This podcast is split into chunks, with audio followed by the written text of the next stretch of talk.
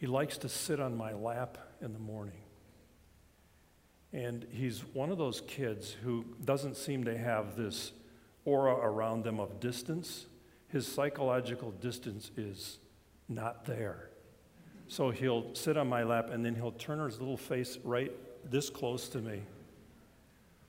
I have a little bit of psychological distance, but he just ignores it completely. And uh, while he's talking to me, he will pull on my eyebrow while he's talking and do something with my lip. It's very affectionate. And he calls me Papa, and he'll say things like, Papa, I love you. He's not always that cute, but often enough, and I sit there and my heart will God give them grandchildren someday. It is the sweetest love of all. And while I'm sitting there thinking about my heart filling up with love for him and how protective I feel of him, about him, and how much affection I feel for him, here's what I hear David, this is from God. David, that's how I feel about you.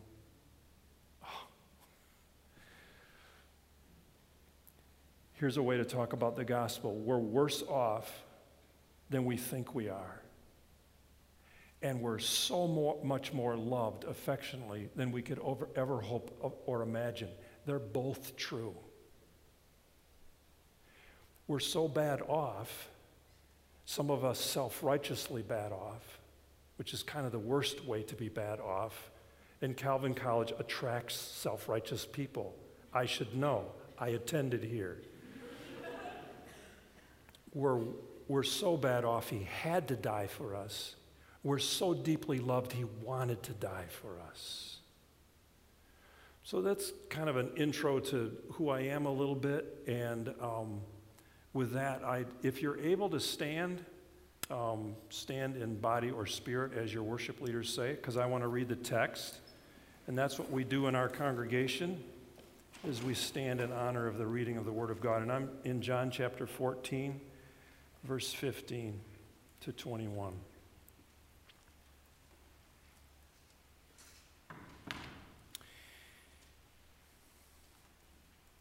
Listen for God's voice. If you love me, you will keep my commandments. And I will ask the Father, and he will give you another advocate to be with you forever. This is the Spirit of truth whom the world cannot receive because it neither sees him nor knows him. You know him because he abides with you and he will be in you. I will not leave you orphaned. I'm coming to you. And in a little while, the world will no longer see me, but you will see me because I live, you also will live. On that day, you will know that I am in my Father, and you in me, and I in you. Those who have my commandments and keep them, are those who love me, and those who love me will be loved by my Father, and I will love them and reveal myself to them. This is the word of the Lord. May be seated.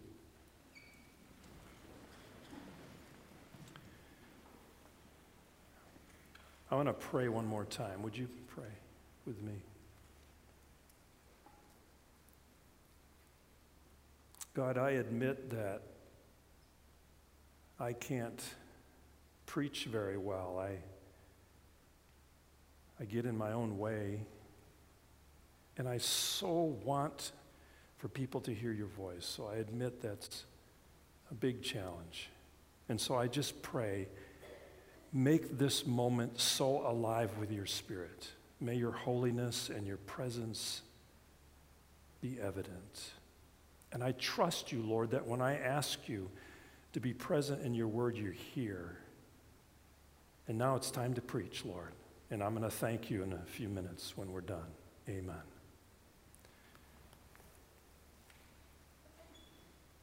So, what goes through your, your heart when you hear this? If you love me, you will keep my commandments.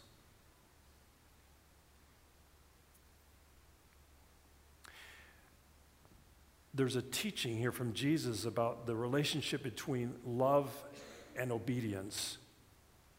And I think our human hearts quickly get it wrong.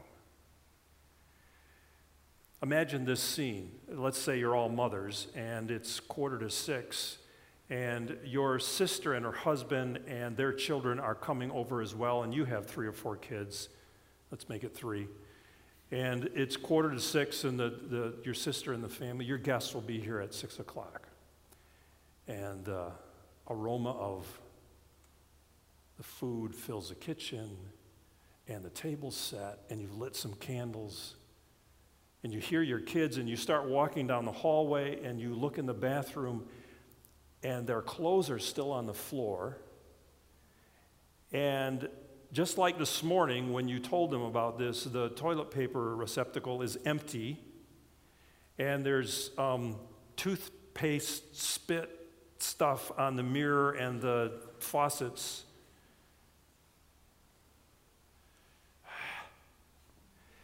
and you go to their room and they're playing. And maybe you, you need to motivate them for the next 15 minutes to do what you told them to do in the morning for the guests arriving. And so maybe you say this If you really loved mommy, you would go clean up the bathroom and do what I told you to do. If you love me, obey me. You can hear that, can't you? Or maybe imagine yourself saying those words.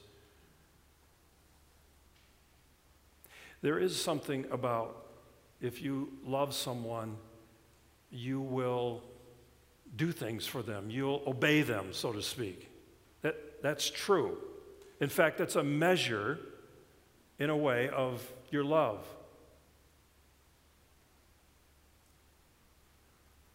And that's true about God and his love for us or our love for God. So when Jesus says, If you love me, you will obey my commands, he is stating a fact, but he is also making a precious promise.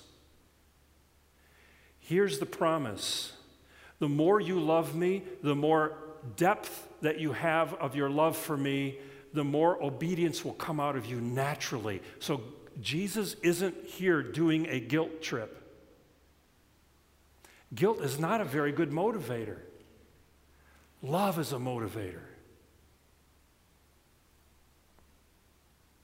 In fact, if you read this text in context, what you're supposed to do, look what happens. So, this is chapter 14. Chapter 13 is about Jesus washing his disciples' feet. Now, you've probably heard sermons on this text. So he kneels in front of people. You ever have this happen to you? You ever have somebody kneel in front of you and take your feet? What an expression of our humanity, our feet, right? And they wash your feet, so they're kneeling in front of you, and you're sitting in front of them, so they're lower than you. So imagine someone Jesus himself. So, and that's a servant's job. In fact, if you, if you read of the culture of the day, Jews weren't even supposed to do this kind of work. Gentiles were because it was so low. So your rabbi is kneeling in front of you. And Peter objects. Don't you love Peter? Peter objects. He says, don't, You're not going to wash my feet. And then Jesus says, If I don't wash you, you have no part of me. And then Peter says, Oh, wash all of me. And Jesus says, no, you're already clean. If you go to the end of that chapter, Jesus is predicting that his disciples are all going to leave. They're all going to run away. And Peter says, Oh, no, not me. Self reliant, self righteous Peter, not me. And then that's where Jesus predicts that before the cock crows three times, you're going to deny me. Or before the cock crows, you will deny me three times. And then we go into this chapter. And then you go into the 15th chapter, and that's the chapter about I'm the vine, you are the branches. And Jesus starts to talk obedience language again there. And, and then he talks about fruitfulness. So it's an agricultural metaphor. Your love, your obedience is actually a fruit of staying and abiding in Christ.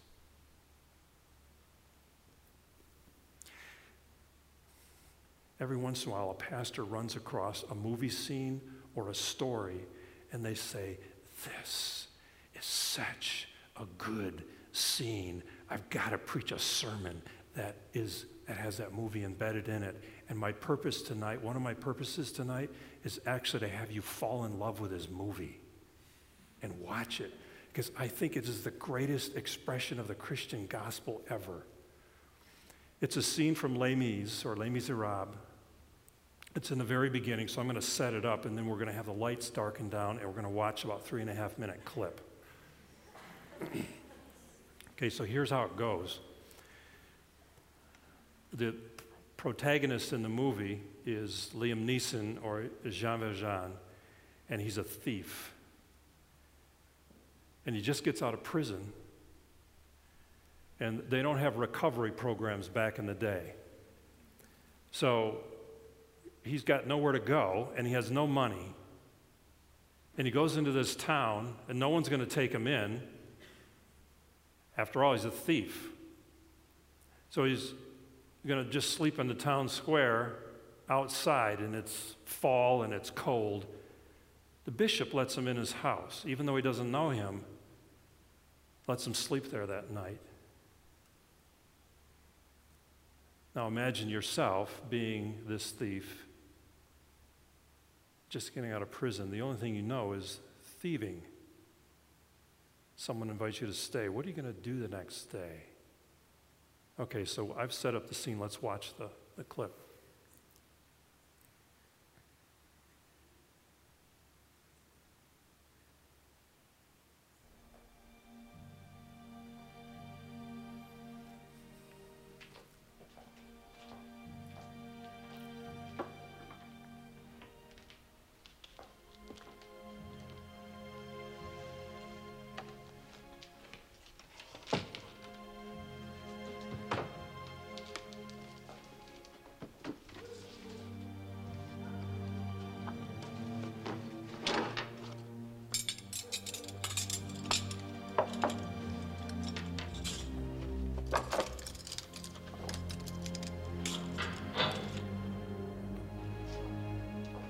Anybody there?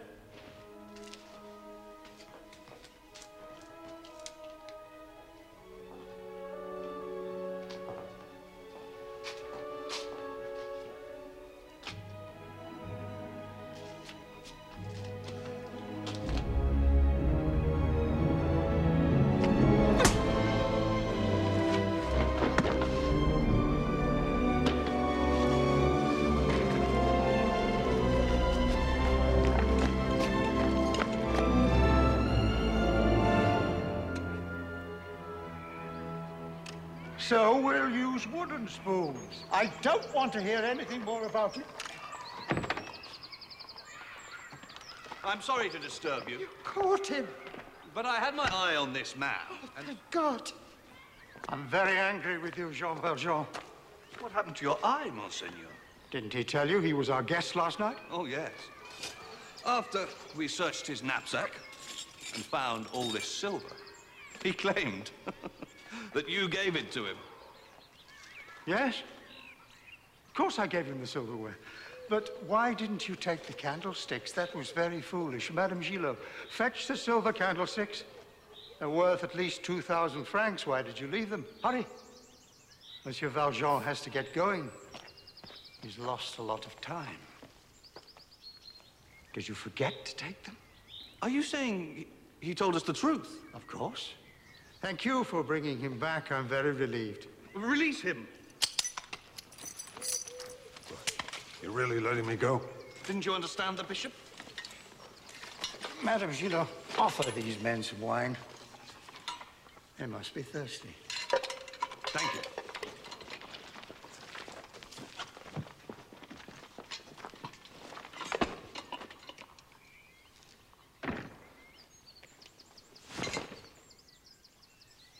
Don't forget, Don't ever forget. You've promised to become a new man. Promise. Why, why are you doing this? Jean Valjean, my brother, you no longer belong to evil. With this silver, I've bought your soul. I've ransomed you from fear and hatred. And now I give you back to God.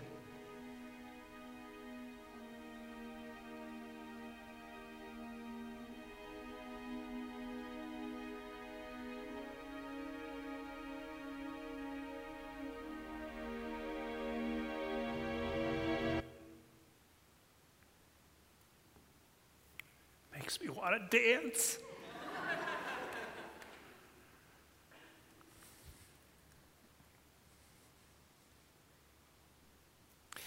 There's a passage in the Bible that says this Not with silver and gold have you been ransomed, but by the precious blood of Jesus Christ.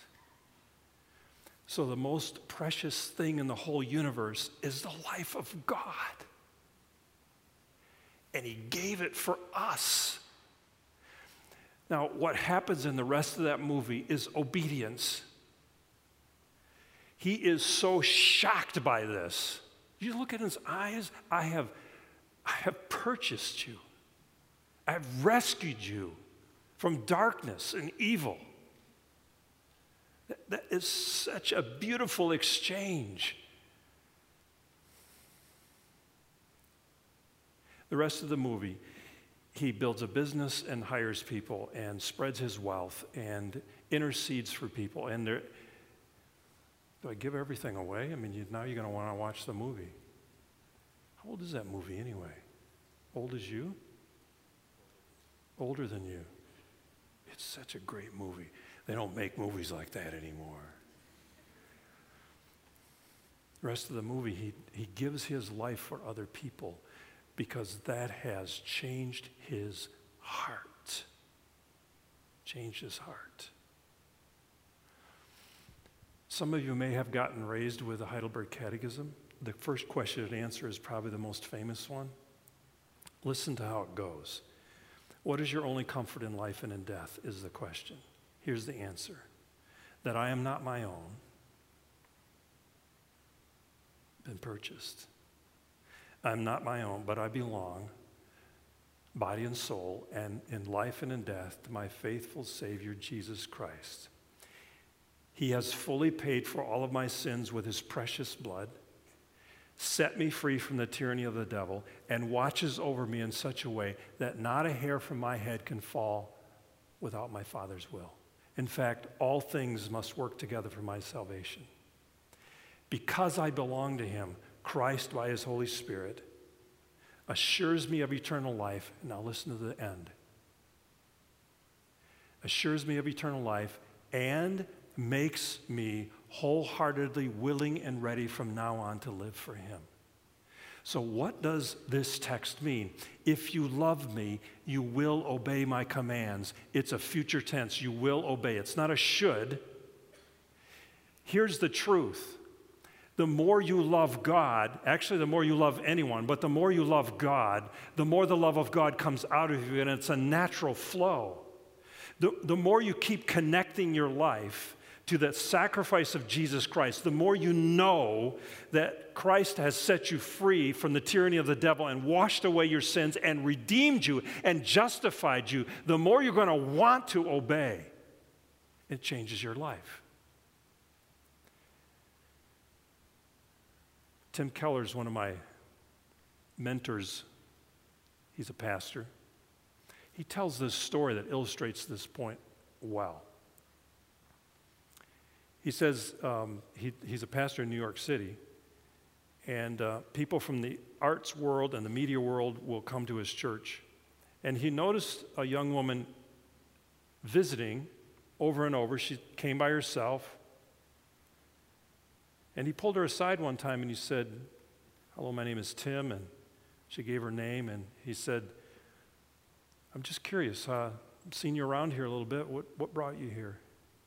And she said, My boss.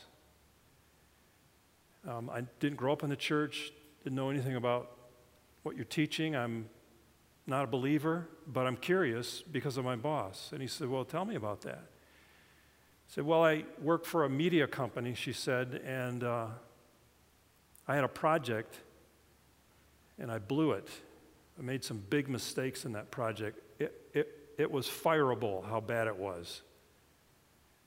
And my boss went to his boss and said, I don't think we should let her go because I didn't prepare her very well. I should have overseen this project better. We ought to keep her.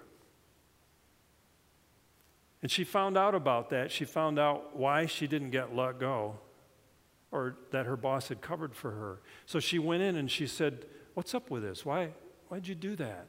And he said, uh, It's all right. Don't worry about it. I'm glad you're here and I'm glad we made, made it through that. But she wouldn't take that as an answer. She pressed some more. She said, Now, wait a minute. I've had bosses who have taken credit for things I have done. I've never had a boss who took the fall for things I did wrong. Who does that? And she pressed. And he finally said, Well, let me tell you, I'm a Christian. And the love of my life is Jesus. And he laid his life down for me. For all the bad things I've done, he took the hit. So I'm trying to live out that same way. The gospel itself and Jesus' rescue of him changed his heart in such a way that when he finds opportunity to do the same for others, he wants to do it. So, how does this work? Why do you come to church on Sunday night? Why do you come at 8 o'clock in the evening when you probably got homework that's due tomorrow morning? Why do you gather around this place? Why do you keep singing these songs? Why do you keep listening to message like, messages like this? Part of the motivations is that your love for God deepens. So that the kind of things that Pastor Matt just preached about, he mentioned pornography. I mentioned self righteousness. Because God, in various ways, can come to you in, tonight and say, I have rescued you, I have purchased you. You now belong to God. I've forgiven you. I've loved you. With that kind of love, your heart gets changed.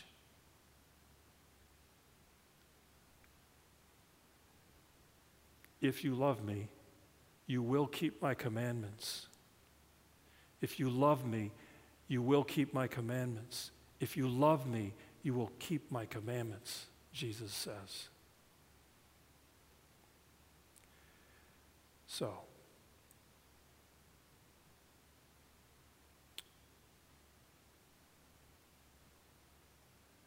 some of you are not obeying God about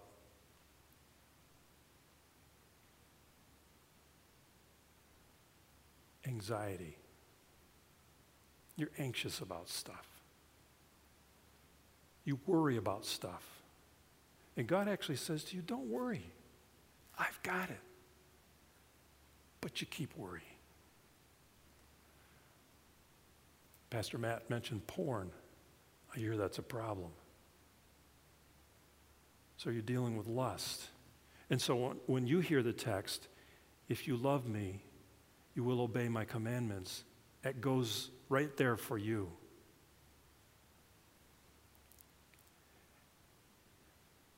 Some of you are self righteous and self reliant. You probably wouldn't say I'm self righteous. It sounds a little too much of a downer on yourself, so maybe I'll, I'll call you self reliant. You got some pride, self preoccupation. So, so, humbling yourself, living with a, a strong sense of your need for God, isn't much there. So I'm saying to you, I'd, I'd like to ask you to stand. You know, you got a problem with lust, let me pray for you, but I won't do that. I'm just saying, we've all got those issues. And I want us to, I just want to pray over you tonight. And then the song we're going to sing, I heard the worship team singing it while I came in at about 7 o'clock. Because I want to just sit here for a while and pray over this, this room. And they're singing, what's the name of that song? All I Have is Christ. It's a great song. It's the perfect song for this sermon.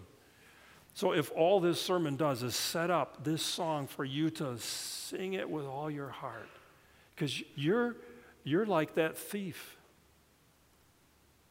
That's who we are, right?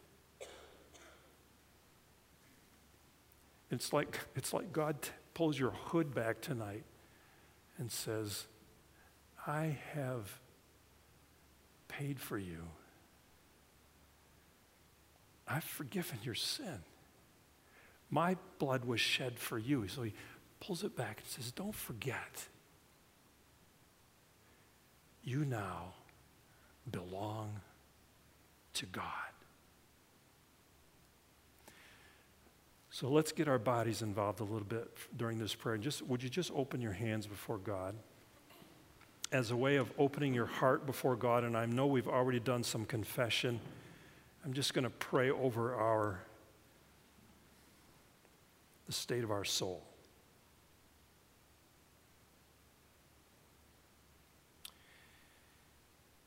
Thank you, Jesus, for understanding the deep motivation of our hearts.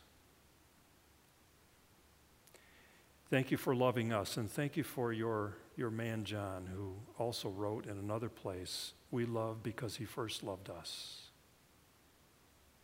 Thank you for the depth of that love. We want to be more obedient, but we find ourselves being disobedient.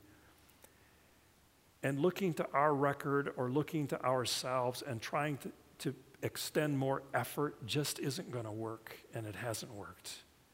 And we go back to the same anxiety, we go, go back to the same lust, we go back to the same self reliance.